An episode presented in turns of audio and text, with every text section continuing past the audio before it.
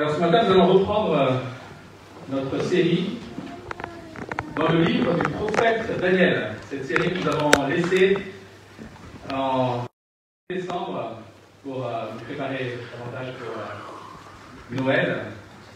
Je rappelle simplement que dans ce livre, dans le prophète Daniel, Dieu encourage son peuple qui est en exil à Babylone. Et le fait notamment en rappelant qu'il reste au contrôle de l'histoire et au contrôle du destin de son peuple. Et Dieu va accomplir cela de différentes manières, et il le fait notamment en révélant, en se révélant par des visions, en annonçant son plan par des visions. Et cela a commencé au chapitre 2 par la vision de Nebuchadnezzar, cette statue composée de différentes matières. Et puis ensuite, ça se poursuivra notamment par les visions de Daniel lui-même. Et ces visions annoncent toute une succession de royaumes à la suite de Babylone pour aboutir finalement au royaume éternel de Dieu lui-même. Et cette succession de royaumes jusqu'au royaume éternel de Dieu, c'est la grille, au qui nous permet de comprendre et d'interpréter tous ces textes prophétiques de Daniel. Et nous en sommes donc aujourd'hui arrivés au chapitre 9 de Daniel. Donc je vous invite à ouvrir vos Bibles et faire la lecture avec moi donc, de Daniel chapitre 9. Je vais commencer la lecture. La première année de règne de Darius, fils d'Azuérus, de la dynastie des Mèdes, sur le royaume des Babyloniens, la première année de son règne, moi, Daniel, je me suis aperçu dans les livres que le nombre d'années indiquées par l'Éternel au prophète Jérémie pour la durée de la dévastation de Jérusalem était de 70. Je me suis tourné vers le Seigneur Dieu en le recherchant avec des prières et des supplications, en jeûnant et en me couvrant d'un sac et de cendres. J'ai prié l'Éternel mon Dieu et je lui ai fait cette confession. Seigneur, Dieu grand et redoutable, toi qui gardes ton alliance et qui traites avec bonté ceux qui t'aiment et qui obéissent à tes commandements. Nous avons péché. Nous avons agi en hommes pervertis. Nous avons été méchants et rebelles. Nous nous sommes détournés de tes commandements et de tes règles. Nous n'avons pas écouté tes serviteurs, les prophètes, lorsqu'ils ont parlé en ton nom à nos rois, à nos chefs, à nos ancêtres et à tout le peuple du pays. Seigneur, tu es juste.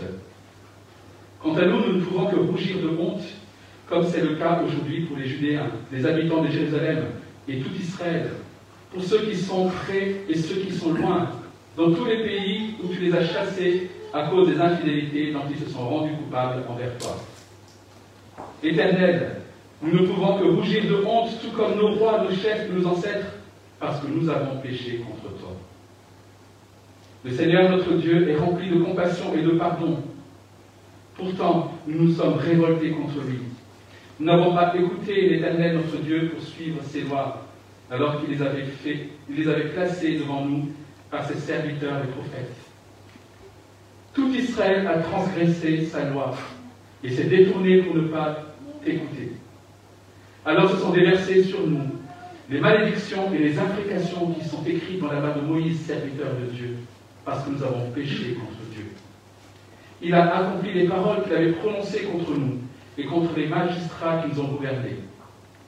Il a fait venir sur nous un malheur si grand qu'il ne s'est jamais rien produit sous tout le ciel de pareil à ce qui s'est produit à Jérusalem. C'est en conformité avec ce qui est écrit dans la loi de Moïse que tout ce malheur nous a frappés et nous n'avons pas imploré l'Éternel notre Dieu. Nous ne nous sommes pas détournés de nos fautes. Nous n'avons pas prêté attention à ta vérité. L'Éternel a veillé sur ce malheur et l'a fait venir sur nous parce que l'Éternel, notre Dieu, est juste dans tout ce qu'il fait, mais nous n'avons pas écouté sa voix. Et maintenant, Seigneur notre Dieu, toi qui as fait sortir ton peuple d'Égypte par une main puissante et qui t'es ainsi fait la réputation qui est la tienne aujourd'hui, nous avons péché, nous avons agi avec méchanceté. Seigneur, en conformité avec tes actes de justice, que ta colère et ta fureur s'écarte de ta ville, Jérusalem, de ta montagne sainte. En effet, à cause de nos péchés et des fautes de nos ancêtres, Jérusalem et ton peuple sont un objet d'insulte pour tous ceux qui nous entourent. Maintenant donc, notre Dieu, écoute la prière et les supplications de ton serviteur, et fais briller ton visage au-dessus de ton sanctuaire dévasté pour l'amour du Seigneur. Mon Dieu, tends l'oreille, écoute, ouvre les yeux et regarde nos ruines, regarde la ville à laquelle ton nom est associé. En effet, ce n'est pas en nous appuyant sur nos actes de justice que nous te présentons nos supplications, mais en nous appuyant sur ta grande compassion. Seigneur, écoute. Seigneur, pardonne. Seigneur, sois attentif et agis sans tarder par amour pour toi, mon Dieu. En effet, ton nom est associé à la ville et à ton peuple. Je parlais encore, je priais, je reconnaissais mon péché et celui de mon peuple d'Israël. Et je présentais ma supplication à l'Éternel, mon Dieu, en faveur de la montagne sainte de mon Dieu. Je parlais encore dans ma prière quand l'homme, Gabriel, celui que j'avais vu dans ma précédente vision, s'est approché de moi, d'un vol rapide au moment de l'offrande du soir. Il m'a enseigné et a parlé avec moi. Il m'a dit, Daniel, je suis venu maintenant pour ouvrir ta compréhension. Lorsque tu as commencé à prier, une parole est sortie. Et je viens pour te l'annoncer car tu es considéré comme précieux. Sois attentif à la parole et comprends la vision. Ce sont 70 semaines qui ont été fixées pour ton peuple et pour ta vie sainte, pour faire cesser la révolte et mettre un terme au péché, pour expier la faute et amener la justice éternelle, pour marquer d'un saut la vision et le prophète, et pour consacrer par onction le lieu très saint. Sache-le donc et sois attentif. Depuis le moment où la parole a annoncé que Jérusalem serait restaurée et reconstruite jusqu'au Messie, au conducteur, il y a sept semaines et 62 semaines. Les places et les fossés seront restaurés et reconstruits et ce sera une période de détresse. Après les 62 semaines, le Messie sera exclu et il n'y aura personne pour lui venir en aide. Le peuple d'un prince qui viendra détruira la ville et le sanctuaire, puis sa, la puis sa fin arrivera comme par une inondation. Il est décidé que la dévastation dureront, les, dévastations dureront jusqu'au terme de la guerre. Il imposera une alliance d'une semaine à beaucoup, et au bout de la semaine, il fera cesser les sacrifices et l'offrande le dévastateur commettra les pires monstruosités jusqu'à l'anéantissement, jusqu'à ce que l'anéantissement et ce qui a été décidé se déverse sur lui. Si ça avec la lecture la parole de Dieu. Alors, selon les versets 1 et 2, nous nous situons ici donc lors de la première année du règne de Darius. Nous sommes ici donc en 539 avant Jésus-Christ. Et c'est aussi l'année où le grand empire babylonien, la tête d'or de la statue du chapitre 2, est tombée, a été détruite. Et Daniel maintenant est très âgé. Et il comprend, en lisant Jérémie, mais aussi en voyant, en étant témoin de la chute de Babylone, que la fin de l'empire de Babylone annonce aussi la fin de leur exil. Et il a certainement lu cela, comme il est ici dans Jérémie, et notamment par exemple dans Jérémie chapitre 25, au verset 11 nous, et 12, nous, nous lisons ceci, tout ce pays, en parlant d'Israël, deviendra une ruine, un endroit dévasté, et ces nations seront esclaves du roi de Babylone pendant 70 ans. Cependant, lorsque ces 70 ans seront passés, J'interviendrai contre le roi de Babylone et contre son peuple à cause de leur faute. Et c'est ce que Dieu a fait en faisant tomber l'empire babylonien. Ce qui veut dire que 70 ans sont en train de s'achever. Et sachant cela, je ne sais pas ce que vous auriez fait, vous. Moi, j'aurais attendu. Bon, ça c'est fini. Vivement qu'on y retourne. Mais ce n'est pas ce que Daniel fait. Daniel, lui, va jeûner et va supplier Dieu, il va faire cette belle prière de confession, de repentance et de supplication. Alors pourquoi est-ce qu'il le fait? Parce que, bien que, parce que Daniel sait que Dieu tient sa parole. Sa parole, dans sa parole, il a promis en effet le retour de l'exil. Mais dans sa parole, notamment lorsqu'il a fait alliance avec le peuple du temps de Moïse, et lorsqu'il a annoncé ses malédictions conséquences de, désobéissance, il a dit si mon peuple revient vers moi, je le ramènerai dans son pays. On trouvons ça dans Lévitique aussi, surtout dans Deutéronome. Je le ramènerai dans ce pays. Donc Daniel sait qu'il faut revenir aussi vers Dieu. Et c'est ce que Daniel va faire au nom de son peuple. Il le fait par cette belle prière. Je vous propose donc dans un premier temps de voir rapidement cette prière qui va du, verset 4 au verset 20. Et ensuite, nous étudierons plus en détail, puisque c'est un peu plus compliqué, la réponse de Dieu à cette prière, donc du verset 21 au verset 27. Mais avant de, le faire, j'aimerais juste faire cette remarque. Lorsque nous prions Dieu, lorsque nous lui demandons d'intervenir dans telle ou telle situation, je ne sais pas vous, mais bien souvent, pour mon, cas, j'essaye aussi en lui priant de lui dicter de quelle manière il devrait intervenir. Donc, le Seigneur intervient, mais si tu pouvais intervenir exactement de cette façon, de cette façon et de cette façon, ce serait parfait. Alors peut-être que nous ne le disons pas ouvertement, mais nous le pensons. Nous imaginons quelle devrait être la meilleure façon de Dieu d'agir.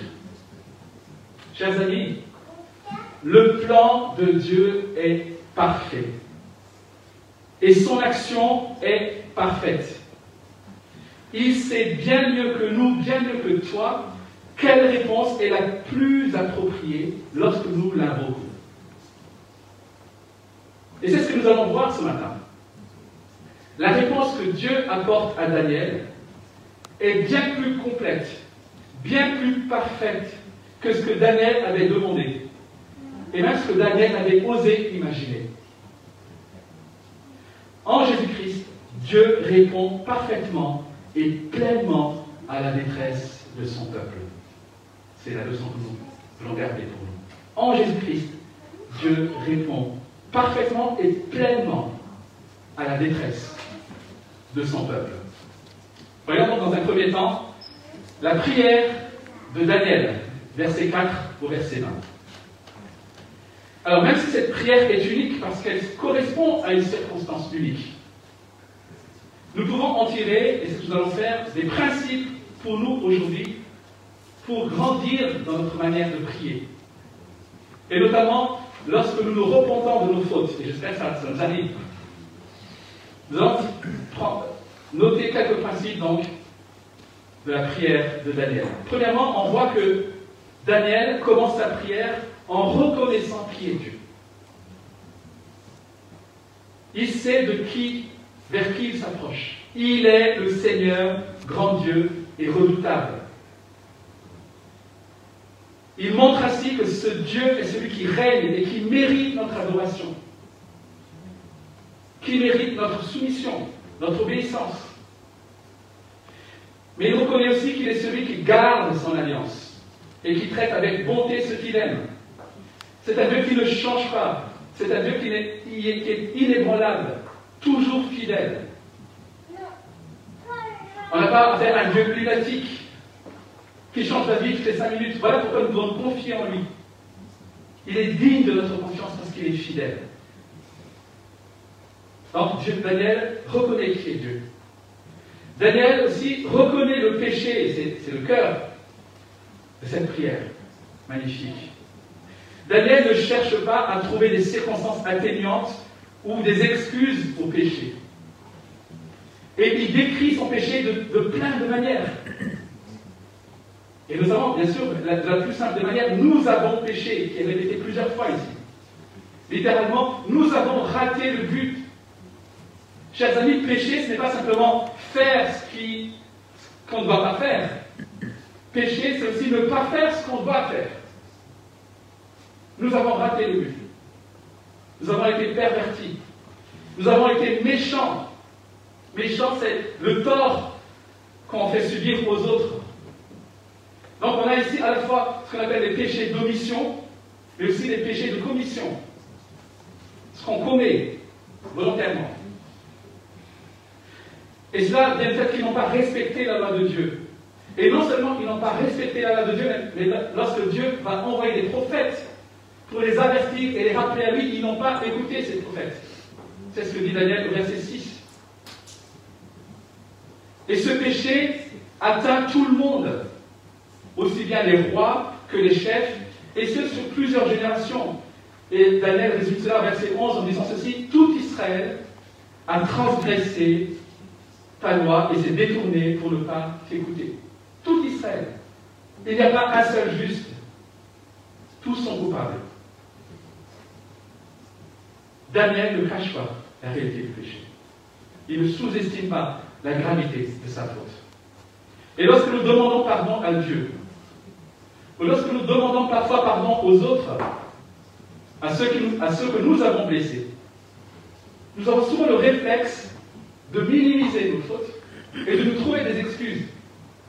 Souvent nous demandons pardon, écoute, pardon, parce que je ne savais pas. On rajoute le parce que. Pardon, je ne pensais pas que. Vous voyez, en disant ça, on essaye de se trouver naturellement excuses. Vous avez vu, chez la nette, il n'y a pas de parce que. Il y a juste nous sommes rebelles. Voilà ce que nous sommes? Nous sommes pervertis, nous sommes méchants. Nous avons péché contre toi et contre tes prophètes.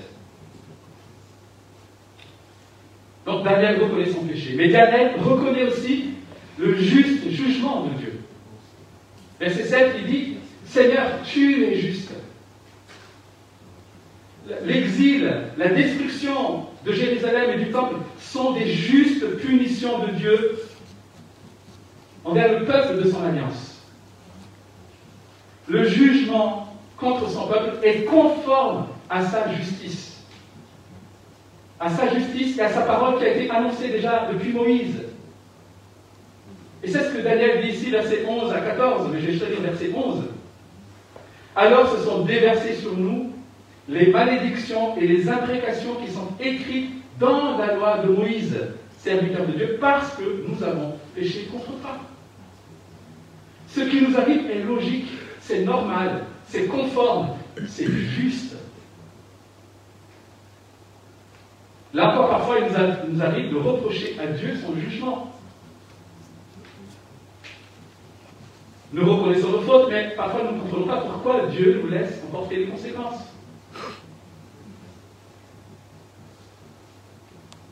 Et parfois, même lorsque Dieu pardonne,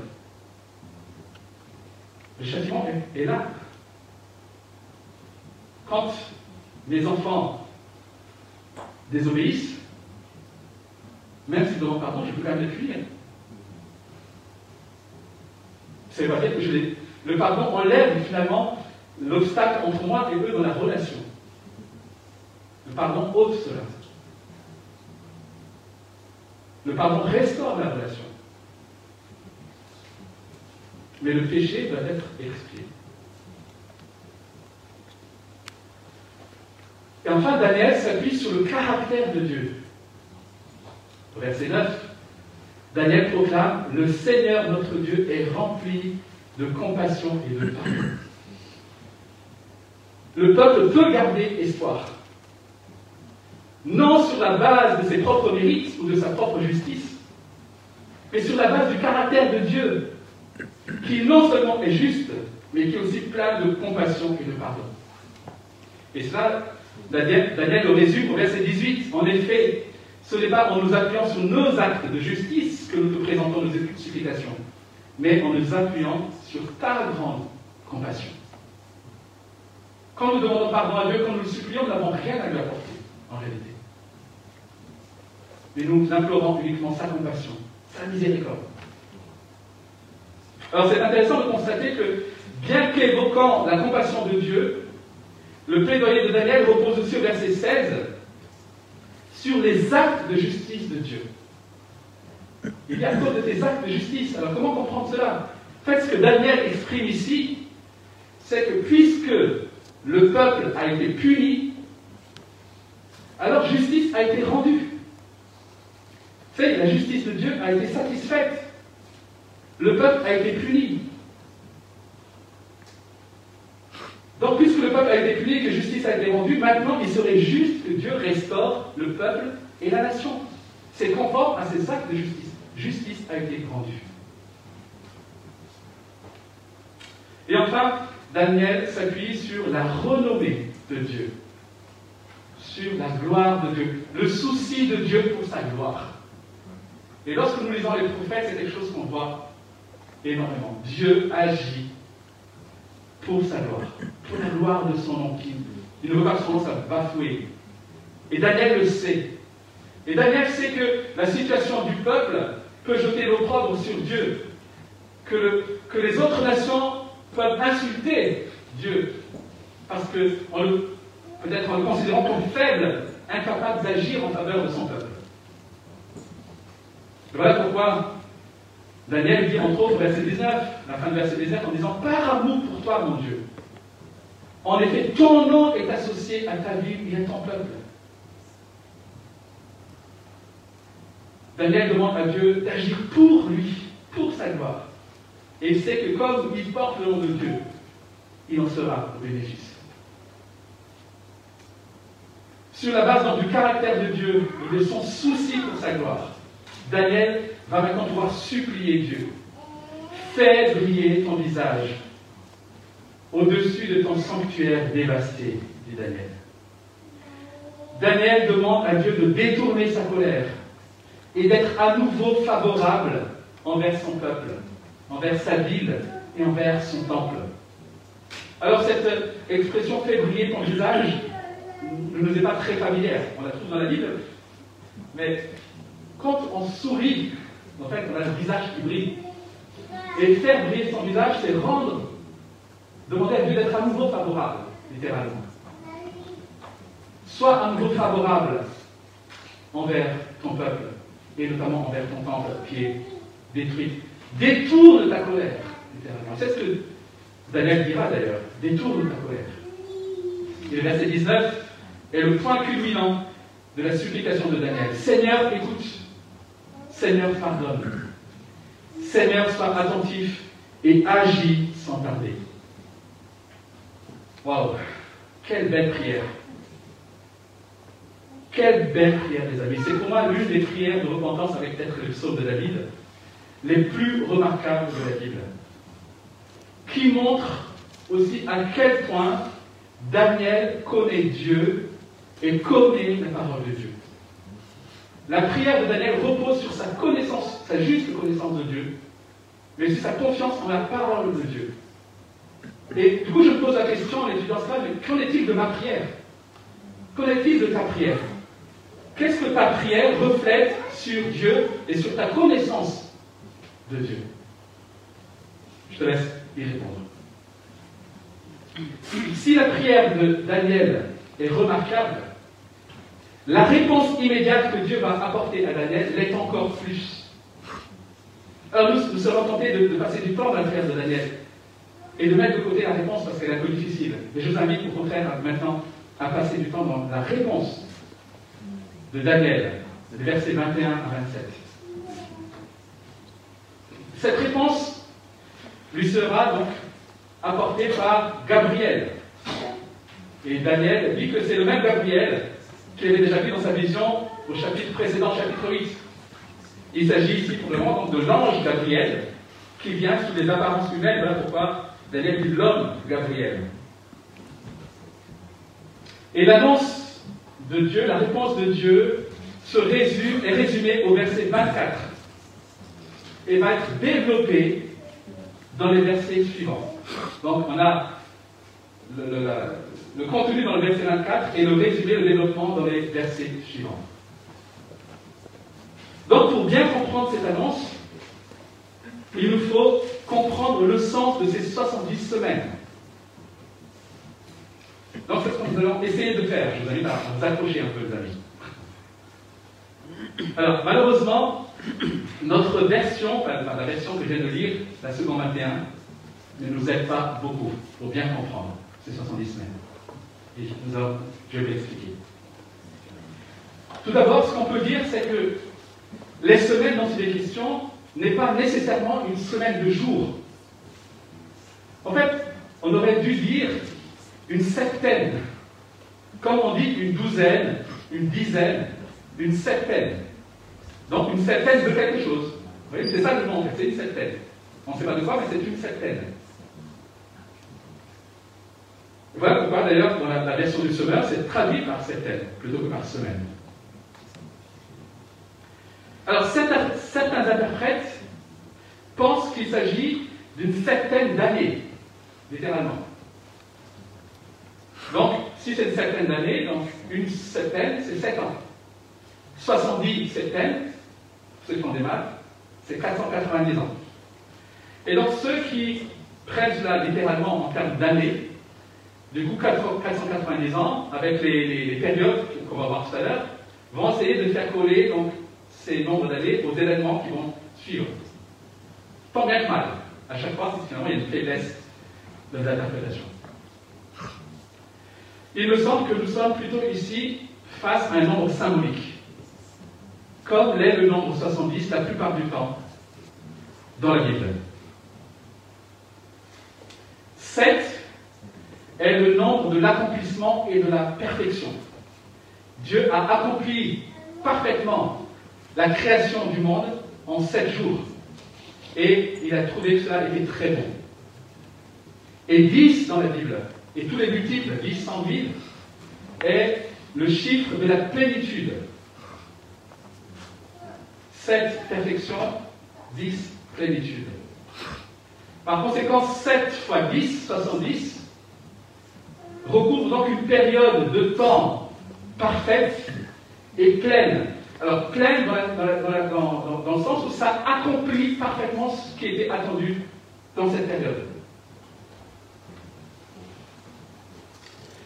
Et Gabriel divise les 70 semaines en trois périodes. Et ce n'est pas ce que, dans la première lecture de ce 21, ce n'est pas ce que nous lisons. Mais il est bien question de trois périodes. Une première période de 7 semaines, ensuite une période de 62 semaines, et puis une dernière période d'une semaine. C'est plus logique d'ailleurs, parce que sinon pourquoi est-ce qu'il sépare 7 et 62 pourquoi il dit pas 69 direct Et pourquoi derrière il dit après 62 semaines? Donc on voit que pour lui 62 semaines, c'est séparé les 7 semaines, cette première semaine. Ça va, vous suivez toujours? Donc il est bien question de trois périodes, une période de 7 semaines, 62 semaines et une semaine. Au verset 25, Gabriel explique ce qui se passera donc au cours des sept premières semaines. Depuis le moment où la parole a annoncé que Jérusalem serait restaurée et reconstruite, jusqu'au Messie au conducteur, il y a sept semaines.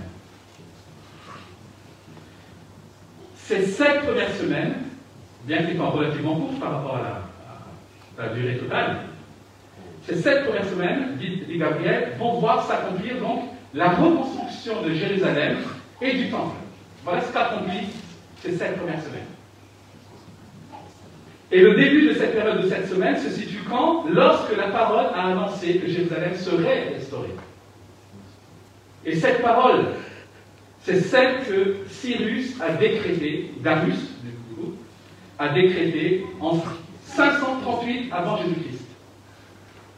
Darius que Dieu a suscité pour permettre à son peuple de revenir de l'exil. C'est là que cette parole a été prononcée pour la reconstruction de la ville et du temple.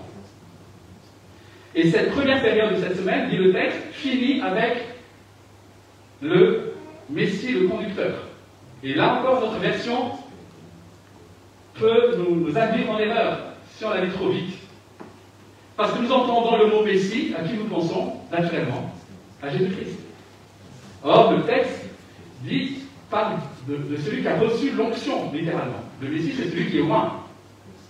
Donc il est dit ici, jusqu'à ce que celui qui a reçu l'onction, le conducteur, littéralement. C'est de cette manière d'ailleurs que la nouvelle Bible second le traduit. Du coup, c'est plus littéral, De qui s'agit-il? Probablement d'Esdras. Celui qui a reçu l'onction ici, c'est le prêtre Esdras. Ceux qui reçoivent l'onction dans l'Ancien Testament sont les prêtres, les prophètes et les rois. Et Esdras, en tant que descendant d'Aaron, en tant que prêtre, a reçu l'onction. C'est pendant son ministère, en quelque sorte, son service, que le temple, il est venu après la construction du temple, que les murs vont être rétablis, que Jérusalem sera rétablie. Et c'est Esdras qui va relancer le culte dans le temple. C'est Esdras qui va aussi être l'instrument du réveil, notamment dans Néhémie chapitre 8, quand il va prêcher la parole de Dieu et le peuple pleure et retourne vers Dieu. C'est Esdras qui accomplit cela. Donc celui qui a reçu l'onction ici, le conducteur, c'est probablement Esdras, mais qui préfigure aussi, bien sûr, Christ.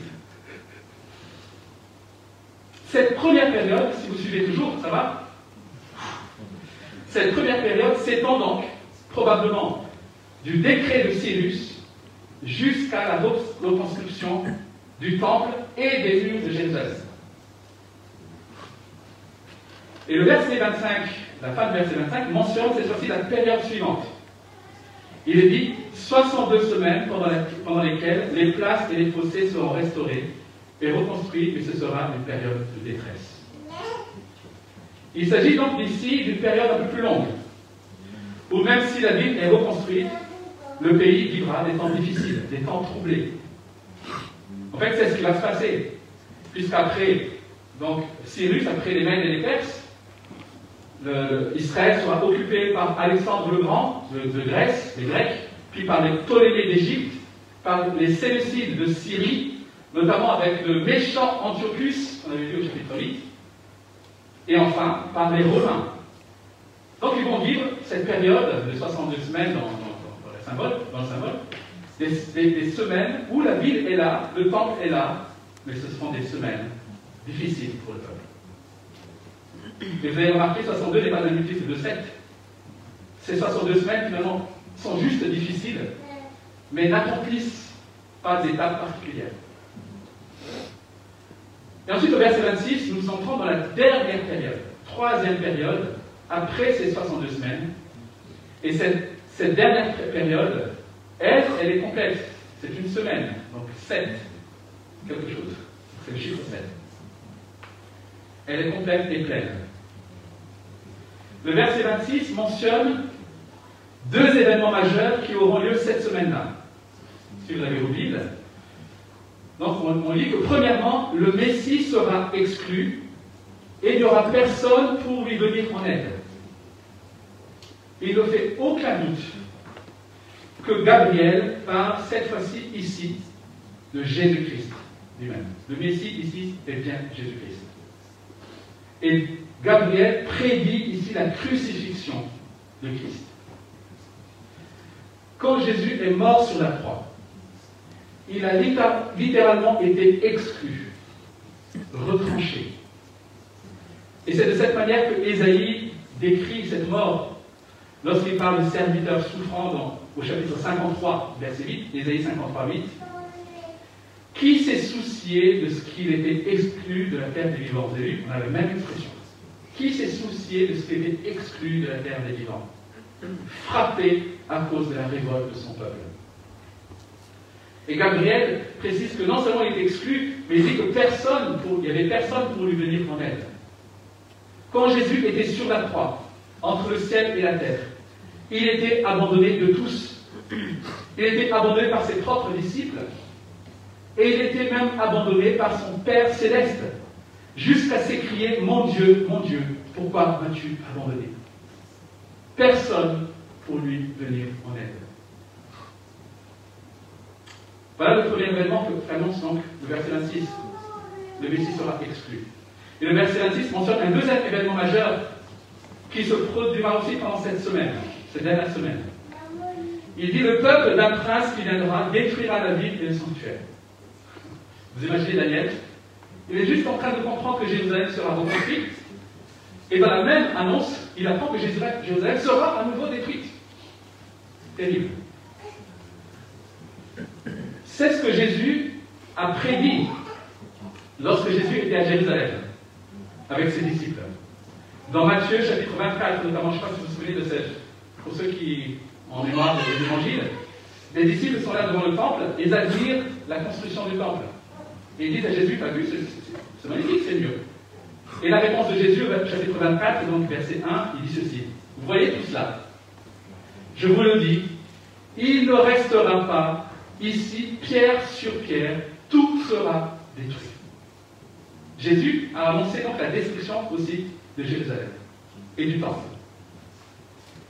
Et cela va se passer 40 ans plus tard, en 70 après Jésus-Christ.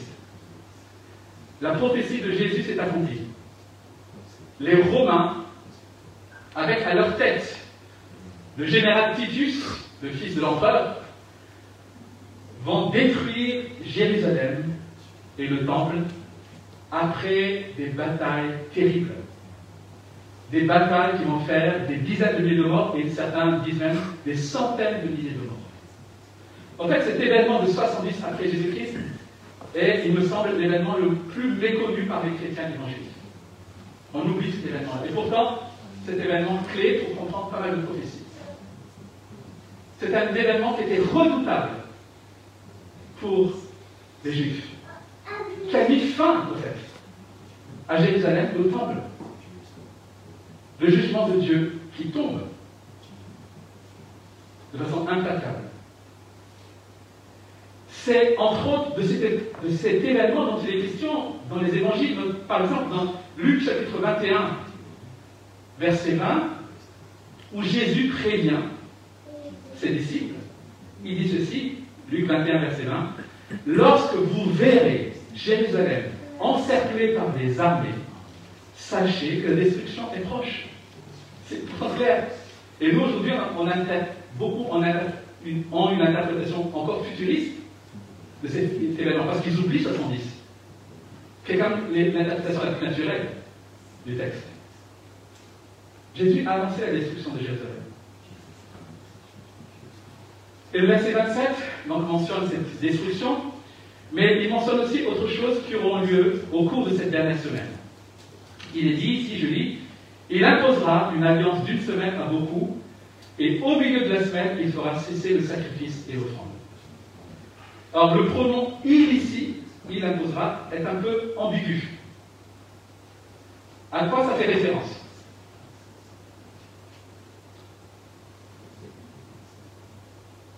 En fait, dans le contexte, mais aussi dans l'accomplissement de l'histoire, nous comprenons que ce il ici fait référence au Messie qui sera exclu du verset 26, c'est-à-dire Jésus-Christ. Et l'expression imposer une alliance nous trompe. Parce que on a l'impression qu'il est question d'imposer de, force, c'est ça, d'imposer. Or, qui est le sens de, la phrase, en fait, dit simplement qu'il conclut une alliance forte. C'est l'alliance qui est forte, mais ce n'est pas la force qui a été utilisée pour l'alliance. Comprenez? C'est l'alliance qui est forte, c'est l'alliance qui est ferme et solide. Voilà comme ça, voilà comment la MBS et le Sommeur traduisent derrière ce texte. Il va conclure une alliance solide, une alliance ferme. Et Jésus a fait cela la veille de sa mort lorsqu'il institue ce qu'on appelle la Sainte Seine. Et en parlant de son sang, il dit voilà le sang qui est versé pour le pardon des péchés, le sang de l'alliance, ou le sang de la nouvelle alliance. Par sa crucifixion, par sa mort et sa résurrection, Jésus a scellé cette alliance. Une alliance ferme, solide, que rien ne peut ébranler. Et le verset 27 continue en disant qu'au milieu de la semaine, il fera cesser le sacrifice et l'offrande. Et c'est ce que Jésus a fait par sa mort. Lors de sa mort, le, voile s'est déchiré en deux.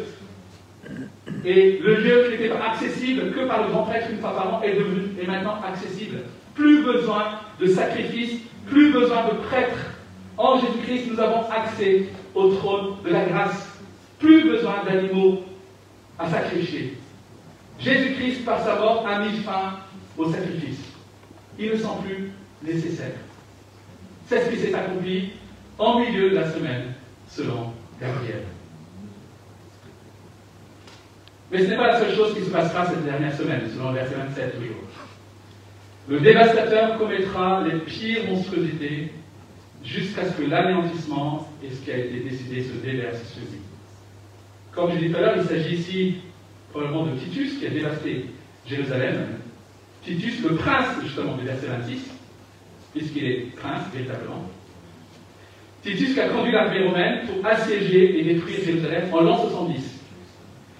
Mais la manière dont le verset 27 parle de son anéantissement semble montrer que Titus préfigure en réalité l'Antéchrist et ultimement Satan lui-même.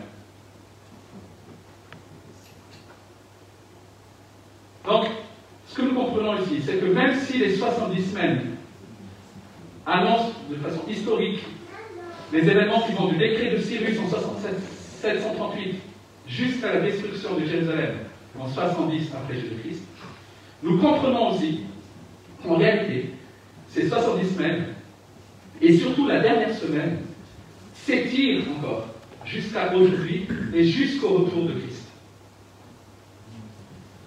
Comment nous le savons? Parce qu'il est dit ici qu'il conclut une alliance d'une semaine. Or, cette alliance, est toujours valable. Elle est toujours là aujourd'hui. Il est dit aussi que l'anéantissement, il est question de l'anéantissement du dévastateur. C'est ce qui s'est passé pour Titus. Mais ce n'est pas encore le cas pour le dévastateur ultime qui est Satan. Donc nous attendons encore l'accomplissement plein de ce qui est dit ici. Nous sommes donc à la deuxième partie de cette semaine. Ce qui s'est passé au milieu de la semaine, c'est passé, c'est accompli. Et nous sommes donc à la deuxième partie, dans les derniers jours de la couronne de Testament. Parle de nos jours. Peut-être que ça, vous surprend un peu, mais c'est quelque chose qu'il nous faut comprendre lorsque nous lisons les prophètes. Lorsque les prophètes annoncent la venue du Messie, en fait, souvent les, prophètes mettent dans un même élan, dans un même événement, à la fois la venue de Christ, sa mort, sa résurrection, mais aussi son retour avec l'établissement de son royaume parfait. Pour les prophètes, ils considèrent ça comme un seul événement, un seul élan. Mais lorsque nous arrivons dans le Nouveau Testament, nous comprenons que, en effet, il y a la première venue qui accomplit déjà ces choses-là, mais qui ne les accomplit pas parfaitement. C'est au retour de Christ que l'accomplissement parfait sera manifeste pour tous. Donc il y a ces deux étapes que les prophètes voient comme une seule étape. Maintenant qu'on a vu donc les trois périodes de ces 70 semaines, j'espère que vous avez à peu près compris, nous pouvons finir avec le but que Dieu s'est fixé pour ces 70 semaines. Et comme je dis, ce but est résumé au verset 24.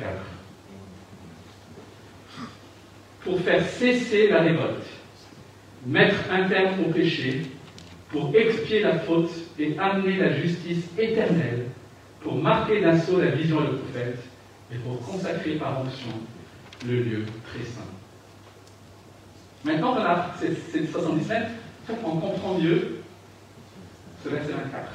Quand on a compris que tout s'accomplit en Jésus-Christ, alors tout c'est clair pour nous.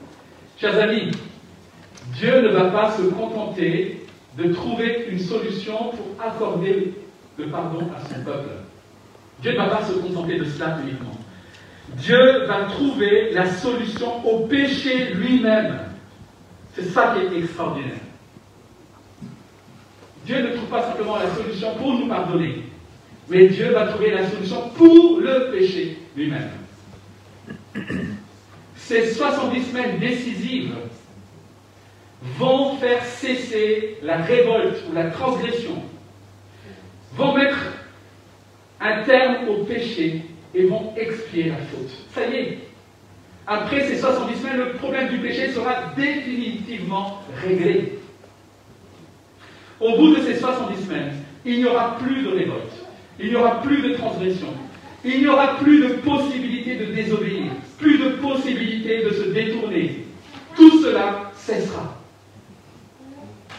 Et cela s'accomplira lorsque tout genou pliera et toute langue confessera que Jésus-Christ est Seigneur. Jésus-Christ va apporter la paix, plus de rébellion. et parce que la révolte cessera, alors naturellement, il n'y aura plus de péché. Mais non seulement il n'y aura plus de péché, mais le texte précise que les péchés qui ont été commis ne seront plus comptés pour ceux qui ont mis leur foi en Jésus-Christ, parce qu'ils ont été expiés. Ils ont été payés.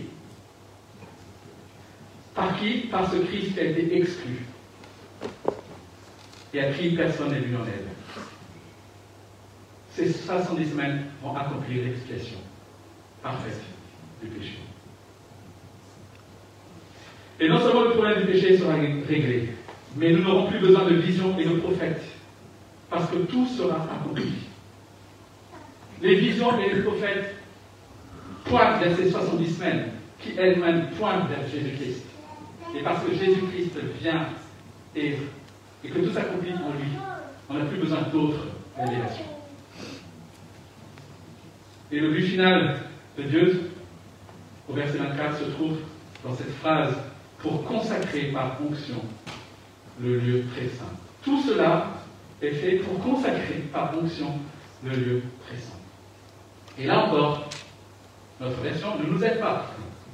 Parce qu'à l'origine, il n'y avait pas ce mot lieu. Il est simplement dit pour consacrer le très saint. De qui s'agit-il? Ou de quoi s'agit-il? Alors, peut-être pour les, Juifs, il s'agissait du lieu. Mais nous, nous comprenons que ce n'est pas le cas.